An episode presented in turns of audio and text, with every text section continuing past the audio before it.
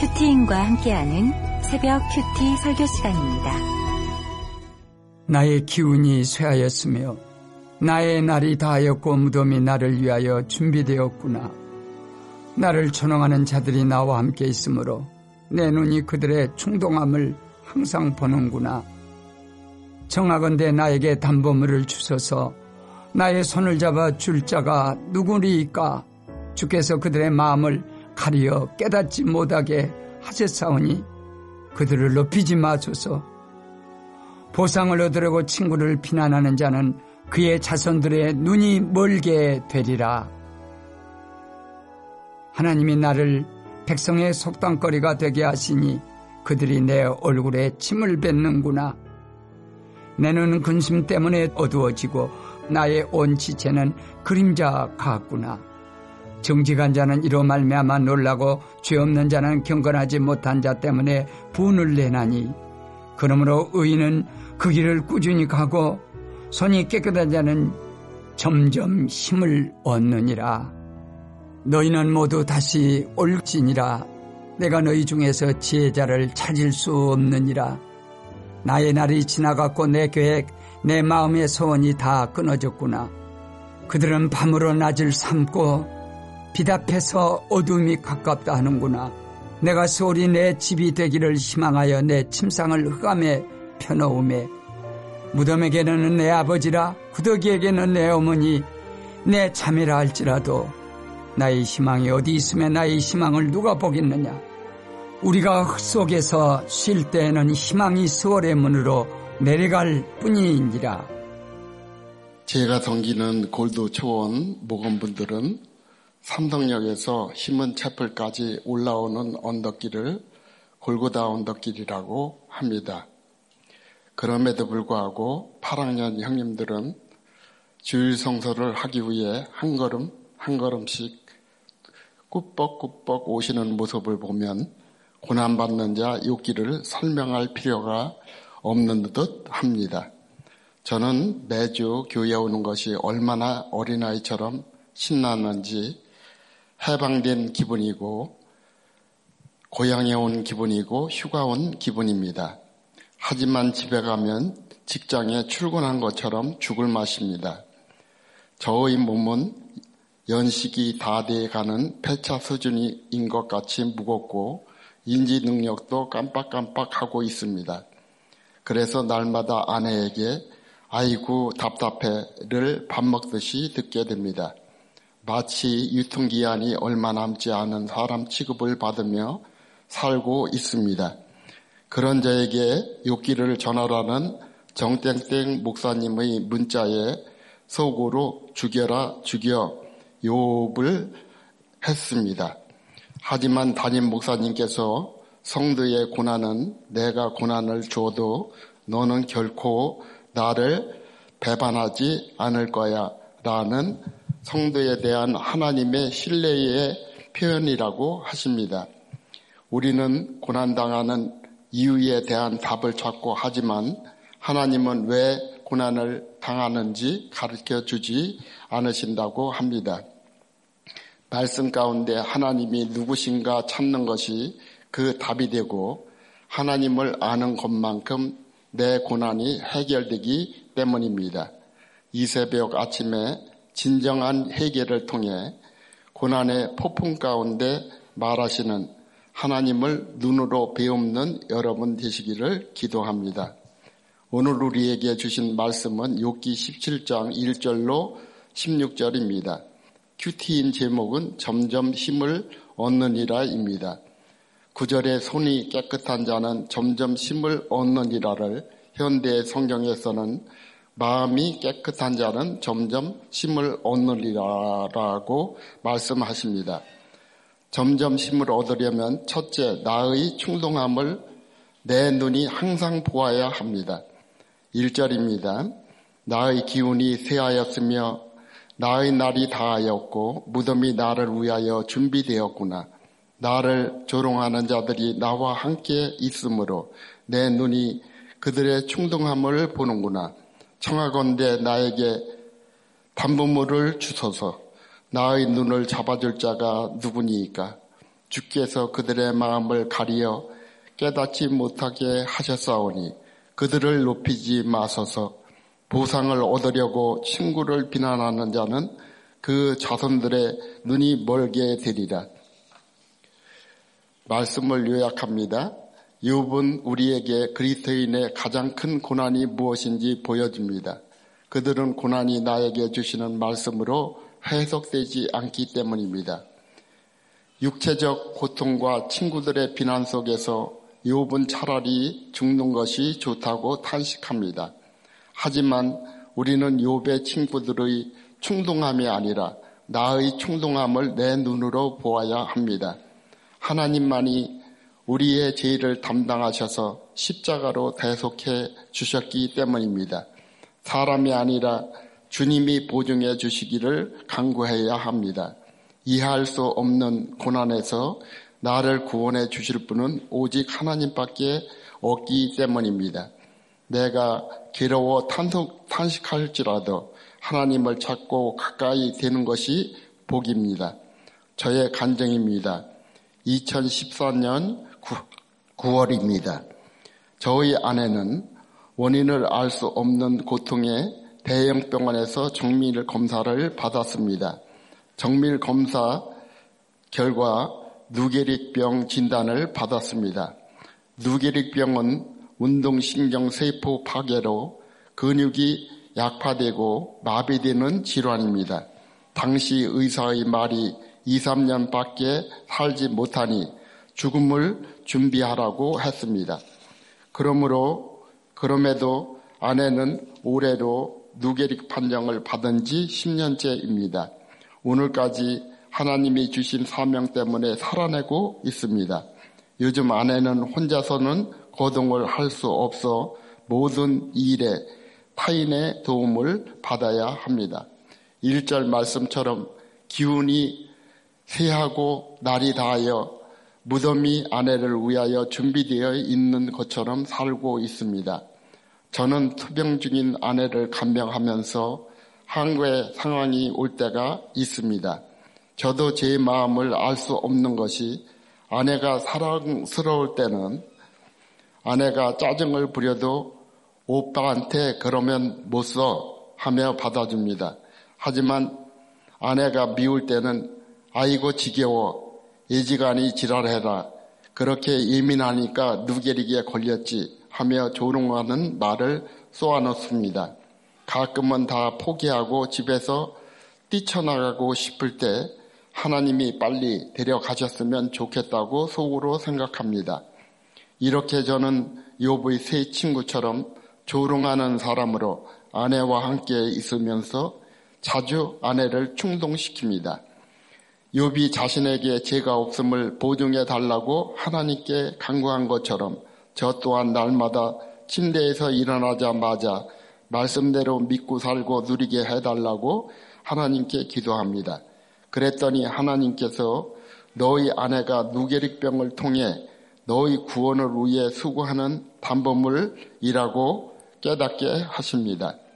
이에 간병의 고난 가운데 날마다 말씀으로 내 손을 잡아주시고 그 힘으로 혼자서는 움직일 수 없는 아내의 손을 잡게 하십니다. 그러므로 욥의 친구들처럼 나의 자녀에게 나의 경험만 옳다하고 잘 먹고 잘 사는 것이 인생 목적이 되어 부유함에 빠지게 한 장본인이 저였습니다. 날마다 살아나는 큐티는 하지만 적응 없이 삶이 따르지 못하니 내 죄가 일도 안 보일 때가 많습니다. 내가 경험한 것만 옳다고 가르친 삶의 결과물로 결혼 못한 사십이 넘은 자녀들이 자녀들을 내치지 못하고 사는 것도 있습니다. 적용 질문을 드립니다. 고난이 유익이 됨을 믿습니까? 나의 죄에 대한 담보물은 무엇입니까? 내 손을 잡아줄 자는 누구입니까? 낙담하고 괴로울 때 행복을 구합니까? 하나님을 구합니까? 점점 힘을 얻으려면 둘째, 구원의 길을 꾸준히 가야 합니다. 이 말은 의인의 길, 하나님 백성의 길을 계속 가겠다는 의미입니다. 육 절입니다. 하나님이 나를 백성의 속단거리가 되게 하시니 그들이 내 얼굴에 침을 뱉는구나. 내 눈은 근심 때문에 어두워지고 나의 지체는 그림자 같구나. 정직한 자는 이로 말미암아 놀라고 지없는 자는 경건하지 못한 자 때문에 분을 내나니 그러므로 의인은 그 길을 꾸준히 가고 손이 깨끗한 자는 점점 힘을 얻느니라. 너희는 모두 다시 울지니라. 내가 너희 중에 지혜자를 찾을 수 없느니라. 말씀 요약입니다. 우리가 인과응보의 도덕법을 넘어서지 못하면 창조의 세계로 인도하시는 하나님을 바라볼 수 없습니다. 그래서 피해 의식과 열등감에 빠져 탄식만 하는 것입니다. 그러나 그 가운데도 욥은 의인이 그 길을 꾸준히 가고 손이 깨끗한 자는 점점 힘을 얻게 될 것이라고 합니다. 고난으로 심신이 점점 쇠하지, 쇠하여지고 있지만 신앙을 버리지 않고 주님이 회복시켜 주리라고 확신합니다. 성도는 그리스도 안에서 의롭게 된 자입니다. 혈안을 맺은 자입니다. 그러므로 성도가 고난 가운데 주님을 바라볼 때 의인으로서 계속 걸어갈 수 있습니다. 저의 간증을 하겠습니다.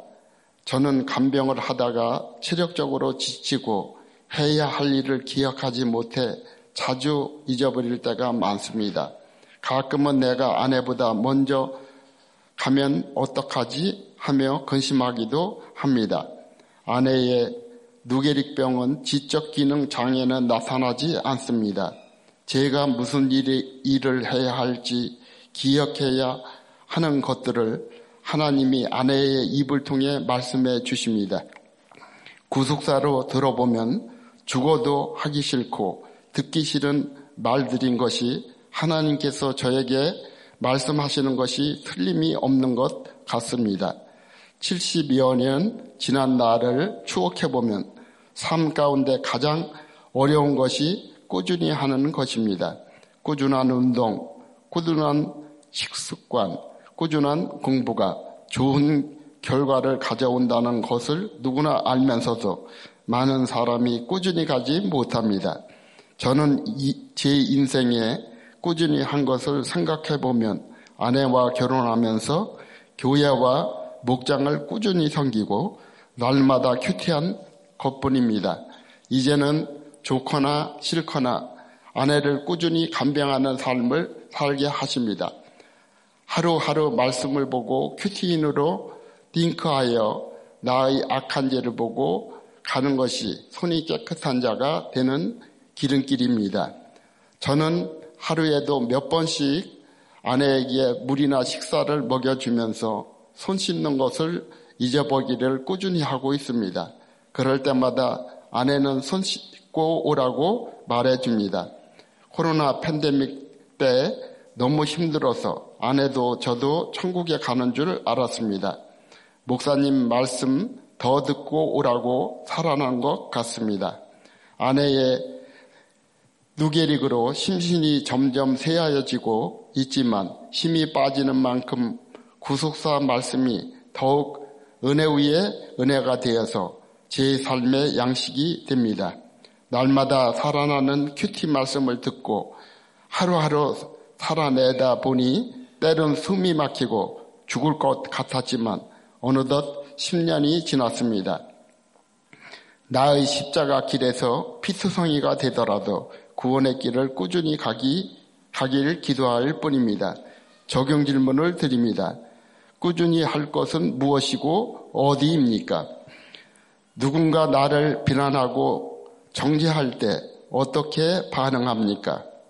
잠잠하게 받아들입니까? 불같이 화를 냅니까?